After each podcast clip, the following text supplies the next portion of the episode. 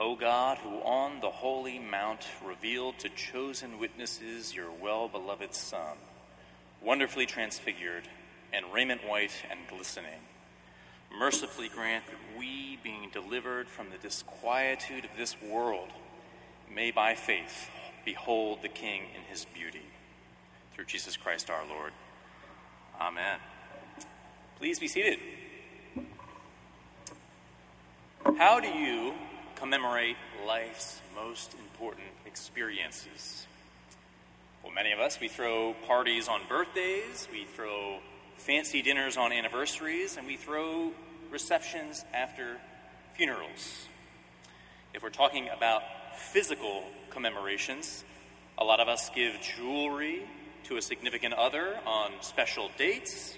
Some of us get tattoos to remember that friend or family member that we loved. And of course, when we get married, we exchange rings. You and I are tangible, physical beings, and we find it important to take the time not only to remember these events, but to mark them, and to mark them physically by showing up to places or even by marking our own bodies. Nations do something very similar. We Americans, we commemorate the history of the United States in a number of ways. We set aside special days and seasons to reflect on our history. We've got Independence Day on July 4th, Black History Month in February, and 9 11 on, well, 9 11. But we also do physical things as well. We install monuments and plaques to memorialize and learn from our past. We here who live in New York, or maybe you live in the Northeast, you'll know that there are placards everywhere that signify the great events in the life of our country that occurred in that space. Think about it. We've got signposts in Philadelphia that say the Continental Congress convened here. We know that George Washington gave his little toast to his generals downtown. We also know that in Greenwich Village, Aaron Burr dueled Alexander Hamilton there.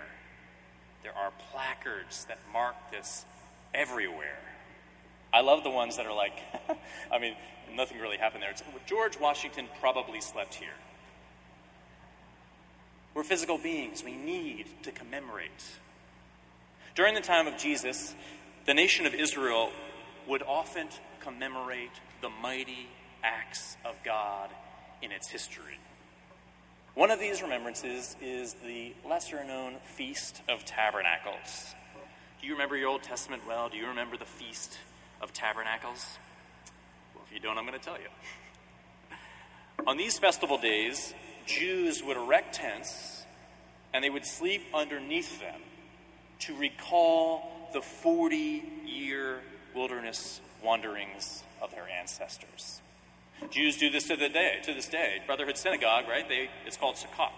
They build up these tents, and I don't know how many of these Jews are sleeping under them anymore, but you're hanging out under them for a long time. Again, it is a physical commemoration of God's mighty act on behalf of his people.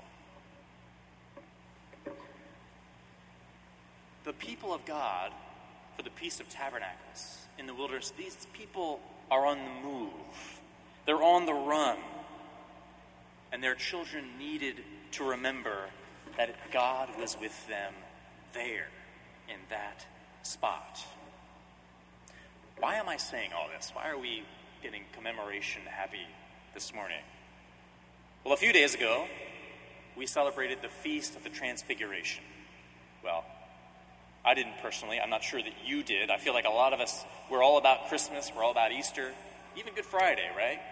But the Feast of the Transfiguration, we don't really know what to do with the Transfiguration. Okay, Jesus got all lit up on a holy mountain.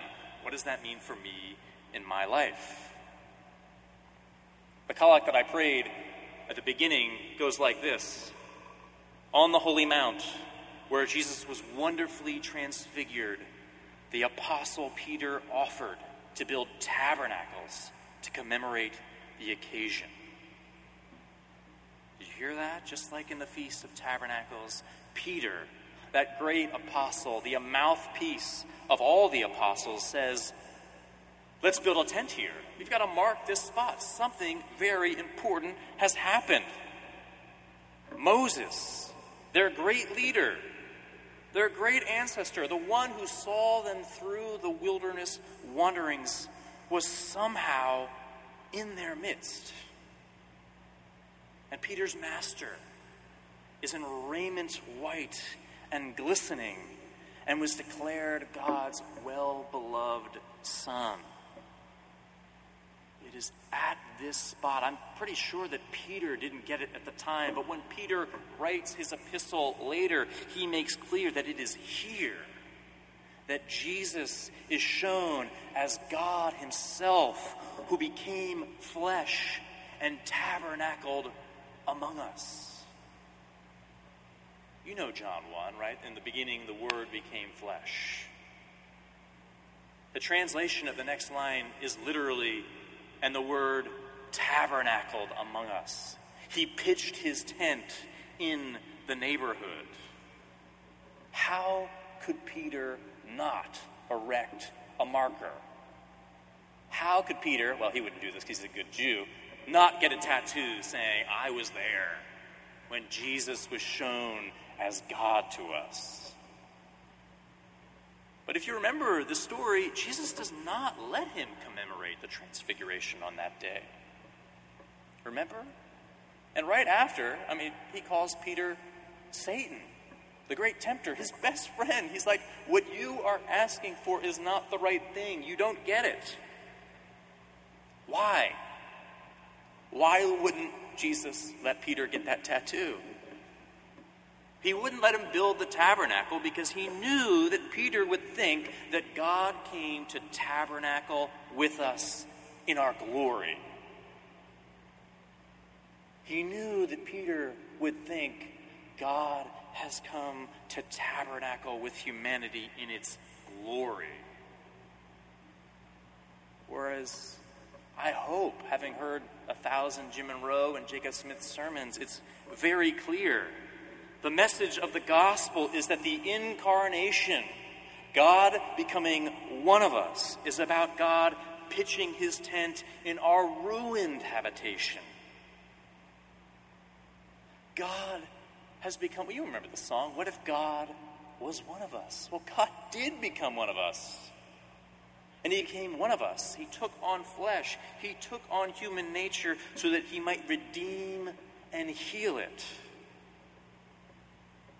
And this is why the Transfiguration is something that we need to know about, that we need to celebrate. We're going to entitle this sermon, The Good News of the Transfiguration.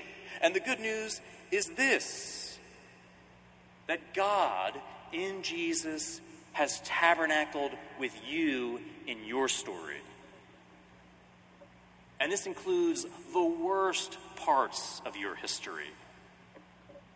In those places where you and I feel abandoned embarrassed, and ashamed, God has pitched his tent right there. In those spaces where you don't measure up, where you don't have your act together, there's a placard that reads, Jesus slept here. Not Jesus maybe slept here, Jesus slept here. And what's more, what this really means is that those areas of your life and mine that we run from, that we would never share, that we wear masks to cover, it is in those areas of your life that Christ has now deemed sacred. It's in these spaces where God can meet you. And not just can meet you, but does meet you.